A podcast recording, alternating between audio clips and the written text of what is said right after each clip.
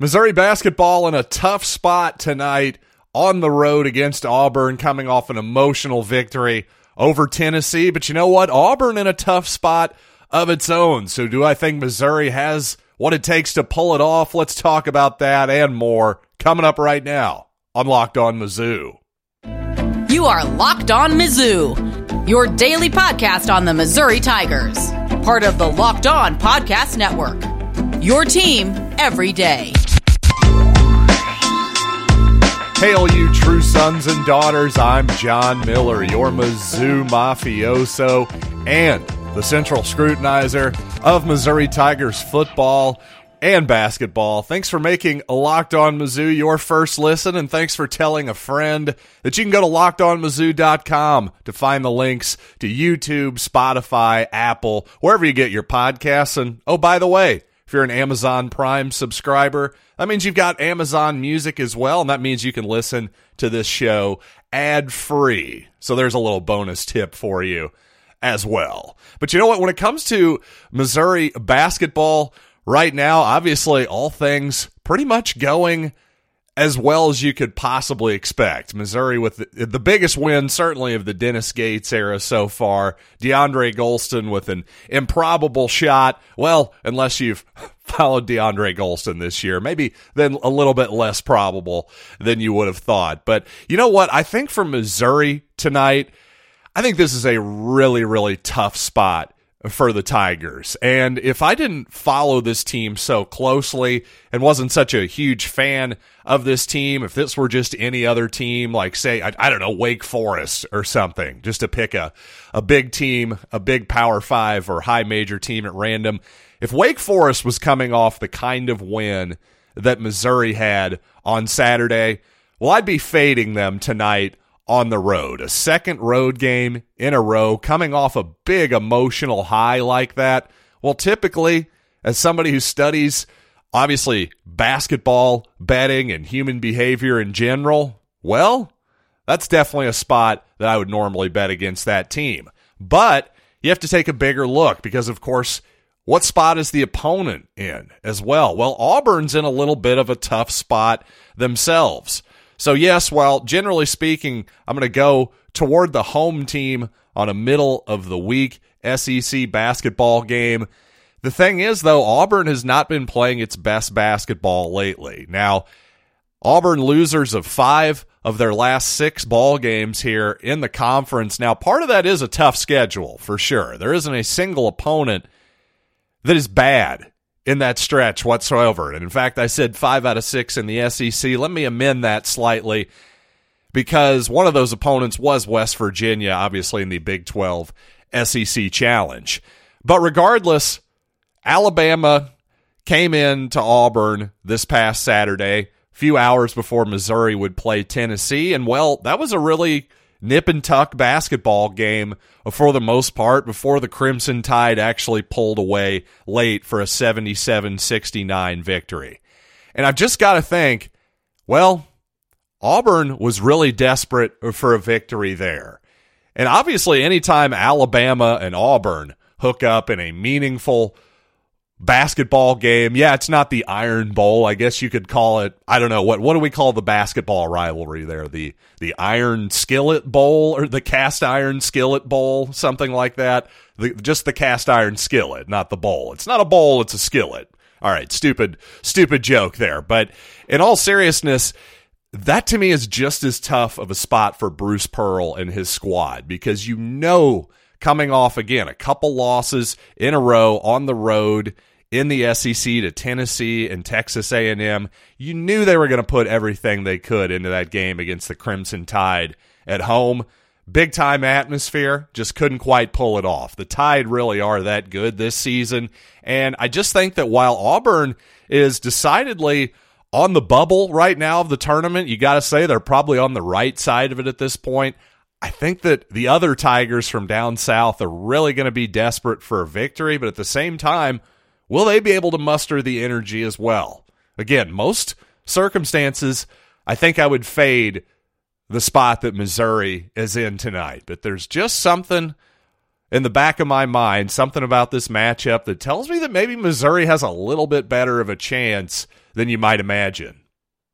Now, Auburn certainly has enough size and rebounding prowess to give Missouri's, frankly, porous offensive and defensive glass work, well, they're going to give them problems. Again, especially when Missouri's trying to secure a defensive rebound, that's probably going to be a problem once again for Missouri. But you know what? It's kind of going to be a problem all year for Missouri, because the thing is, defensively, well, let's be honest, Missouri really only does one thing well defensively, and that's force turnovers. If they're able to discombobulate the other team's offense, get steals, and all that good stuff, well, the game will probably go pretty well for Missouri on that end. But if they don't, they can definitely be picked apart by just about any high major type offense. But offensively, on the other hand, well, here's the good news. Well, almost everything is all systems go, really. I mean, Missouri shoots it well from the outside, from the inside. They pass it, they share it, they play fast. The only thing they don't do, they don't really offensive rebound or get to the free throw line a ton. But again, other than that, offensively, no complaints whatsoever. So for as much as at times we maybe focus, in my opinion, a little bit too much on the rebounding aspect of the game, because really what it comes down to is if Missouri, who is currently, as we sit here nationally, the number 4 team in terms of adjusted offense in the country, so obviously an incredibly elite offensive team, if they play that type of basketball, well, they can beat anybody. If the shots are going in, they can beat anybody. If they're going to shoot 50% from the floor, 40% from three, I mean, with the pace that they play, obviously the Tigers can play with and beat just about anybody. And obviously, coming off that Tennessee win, everybody is talking about the DeAndre Golston shot before the win, the one that I called the greatest buzzer beater in Mizzou basketball history. Well, I do think there was an interesting sequence before that that is worth talking about, which is, number one, with 4.2 seconds left, Tennessee fouled Missouri. And as I pointed out in my previous episode, I thought that was the right play. Tennessee with a 3-point lead, took the foul there, fouled Sean East. East misses the first free throw, and actually made the second one. And at the time, you know what? My initial reaction is I was kind of mad that he made the second free throw, because I thought, well, you know what? We got to try to miss it, get a rebound, and somehow hit a three-pointer to tie the game there. But really, obviously this is somewhat maybe with the benefit of hindsight, but that's okay. We can learn from hindsight, right? It's not always about being correct in the absolute moment. I'm not the coach, right? So what I sort of failed to realize here is, well, actually, once East missed that first shot, the odds of Missouri actually getting an offensive rebound and kicking it out, hitting a three, well, the chances were actually probably better when East made the free throw, made it a 2-point game. And if you notice, Missouri actually fouled before the ball was inbounded. Very, very wisely, by the way, especially, again, in retrospect, with 4.2 seconds left, no time runs off the clock. I believe Honor commits the foul there. Tennessee goes to the line, misses both free throws, of course. And by the way, how huge was that lane violation on the second miss? Because, again, because of that lane violation, no time goes off the clock, and I got to think that with 4.2 seconds left, that's not enough time for Missouri to get off any kind of a clean look. Certainly not as good a look, relatively speaking, as Golston got off the end there. So obviously kind of a hidden little moment there that to me allowed Missouri to at least have a chance to win the game. And coming up, let's talk a little Mizzou football, because if you believe the early projections, well, this stands to be Eli Drinkwitz's best Missouri football team since coming to Columbia by a pretty significant margin. So again, let's talk some Tiger football. But first, I want to tell you about Built Bar, because if you're looking for a delicious treat, yes, even on Valentine's Day, you gots to try Built Bar, because you don't want all of the unnecessary calories and sugar that go into so many treats on the market these days. And after all, once we get past Valentine's Day, well, it's truly time to get into pool shape, if you ask me. And by the way, If you want to know what makes Built Bar so good, well, for starters, they're covered in 100% real chocolate. That's right, real chocolate. And not only can you find them at Built.com, available at Walmart and Sam's Club as well. So again, if you're close to Sam's right now, just pull off the highway. Don't even bother with the on-ramp. Grab a 13-bar box with our hit flavors, and you know what? You can thank me later. Thanks once again for making Locked On Mizzou your first listen every day. Make sure you check out the brand new Locked On College Basketball. Everything you need to know about college hoops in one place. Plus, hear from big-name experts, insiders, coaches, and players as well. That's Locked On College Basketball, available on YouTube and wherever you get your podcasts. And again, switching to the gridiron here for just a little bit. Well, I couldn't help but notice the S&P Plus projections are out. Those of you may know that big Missouri guy Bill Conley, the inventor of that particular model. And if you actually look at his, well, not only just the projections, but the end of season advanced statistical rankings, which obviously there's no perfect stat that is going to tell you exactly what's happening in the world of football. But the S&P Plus stuff, to me, is definitely better than just your raw yardage stats. There's no doubt about that. And to that point, well, last season, while the record didn't really indicate progress for Missouri, another 500 regular season for Eli Drinkwitz. But if you do look at the advanced statistics, which again takes into account a lot of different factors, including strength of schedule, well, suddenly you realize that actually this was, and by this I mean the 2022 Tigers, was the best team of Eli Drinkwitz's three seasons by a fairly significant factor. And even better, well, the projections are saying that the Tigers should be even better than that this season in 2023. As of today, well, the projections for Bill C saying 32nd in the country. Not bad. Would that be considered progress for you? A borderline top 25 team next year? I would say it probably does represent that. Now, the problem is with Missouri's schedule, once again, you could see some tangible improvement in some areas, but maybe not in the record books. You never know. So would 6-6, 7-5 do it for you? Well, I suppose your mileage may vary. But to me, the point here is that why are all these projections, why are at least these specific projections kind to Missouri right now? It really just all comes down to returning production, as far as I can tell, because despite losing Dominic Lovett, Missouri's best and number one wide receiver last season, other than that, the Tigers weren't hurt by the portal at all, and in fact, were helped for the most part, it would seem. But really the biggest wins were the people that Missouri got to return. Tyron Hopper, of course, the middle linebacker, but really the two biggies to me were Ennis Rakestraw, Chris Abrams-Drain, just those two guys, not to lose either one of them to either the portal or the NFL draft, just a gigantic win because, well, while obviously Missouri's going to miss Isaiah McGuire and DJ Coleman on the outside as pass rushers, to me, the big key of that entire Missouri defense last year was the play of those two corners, Abrams-Drain and Rakestraw. So to have them back, well, that just shows you the type of returning production that Missouri can expect next season. Again, other than Lovett, too, most of the Missouri important players are back offensively as well. Questions obviously remain at the quarterback position, but a lot of reasons to believe that Missouri can compete next season in what is obviously going to be an incredibly important, if not pivotal, season for Eli Drinkwitz.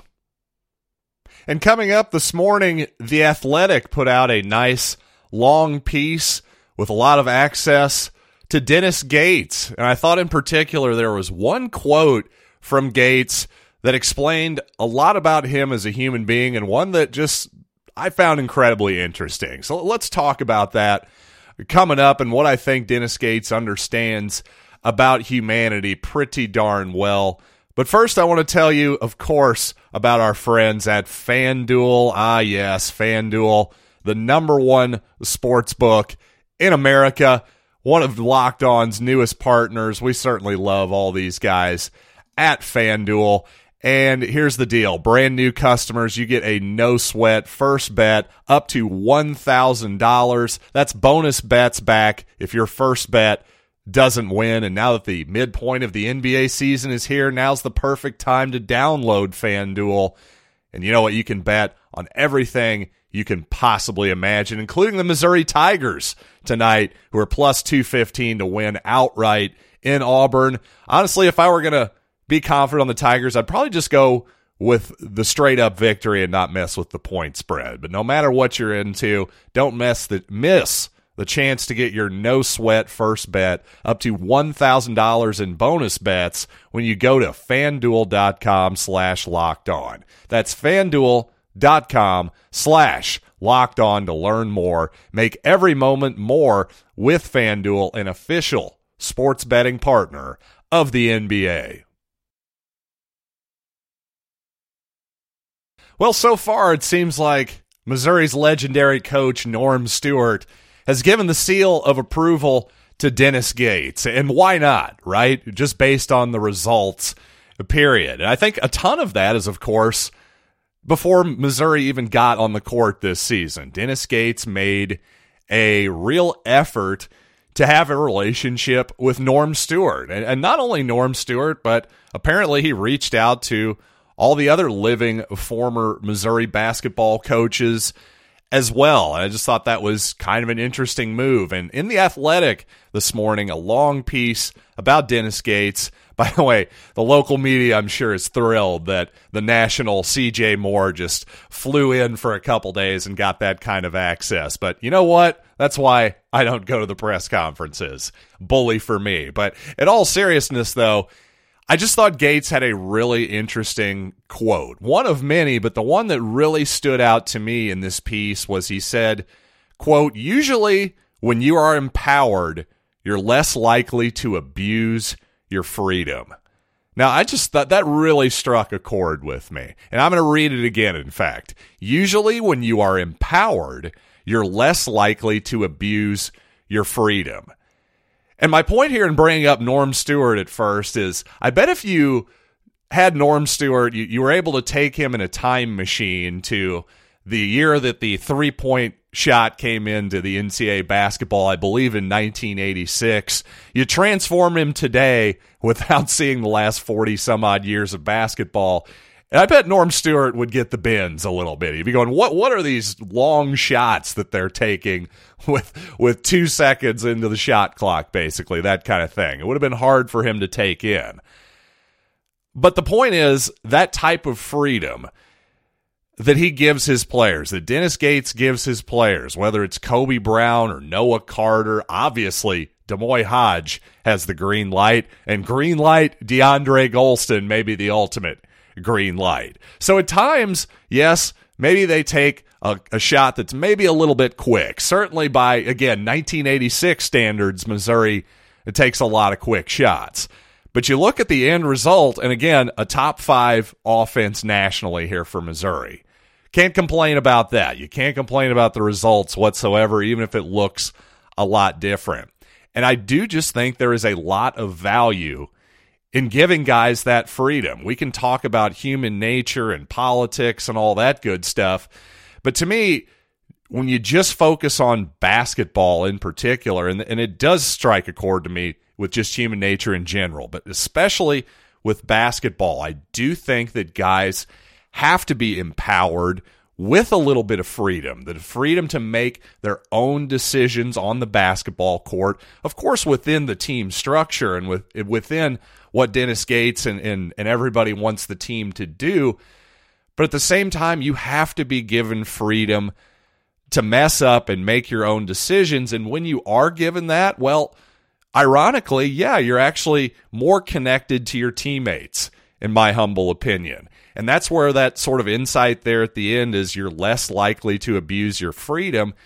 Well, it's because you feel, again, the word is empowered. You're involved in everything. You're involved in the team. You don't just feel like, oh, I'm just out here doing what coach tells me to do. I think actually That is how I've believed this for at least 15, 20 years.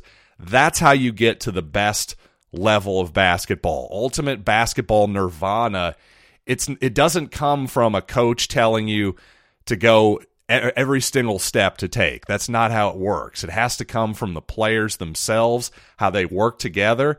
And getting there, I think a big part of that is, again, giving the players a little bit of freedom within that structure. So again, thought that was a really interesting quote from Dennis Gates. And as I've pointed out before, I not only think the guy absolutely is a basketball nerd or savant, whatever you want to call it, just is obsessed and passionate about the sport, but I think he's also very passionate about sort of human relationships and nature and all that kind of stuff, which I think he has a pretty good understanding of, considering how well guys like Mabor Majak, for instance, gave Missouri some important minutes at Tennessee the other night. Guy who hasn't played very much this season and yet has obviously been kept engaged on this roster and feels like he's a part of the team. You can tell that too. So great job by Dennis Gates once again on virtually all levels. So with all that being said, thanks again for joining me here on Locked On Mizzou. We'll certainly have a recap of the Auburn game tonight. Hopefully another Missouri victory. And again, thanks again for making Locked On Mizzou your first listen. For your second listen, check out Locked On College Basketball. Isaac Shade, Andy Patton, they bring you everything you need to know on and off the court. Plus, hear from the big-name experts, coaches, players throughout the hoops landscape. That's Locked On College Basketball, available on YouTube and wherever you get your podcasts. So, until next time, I'm John Miller, and thanks for listening to Locked On Mizzou.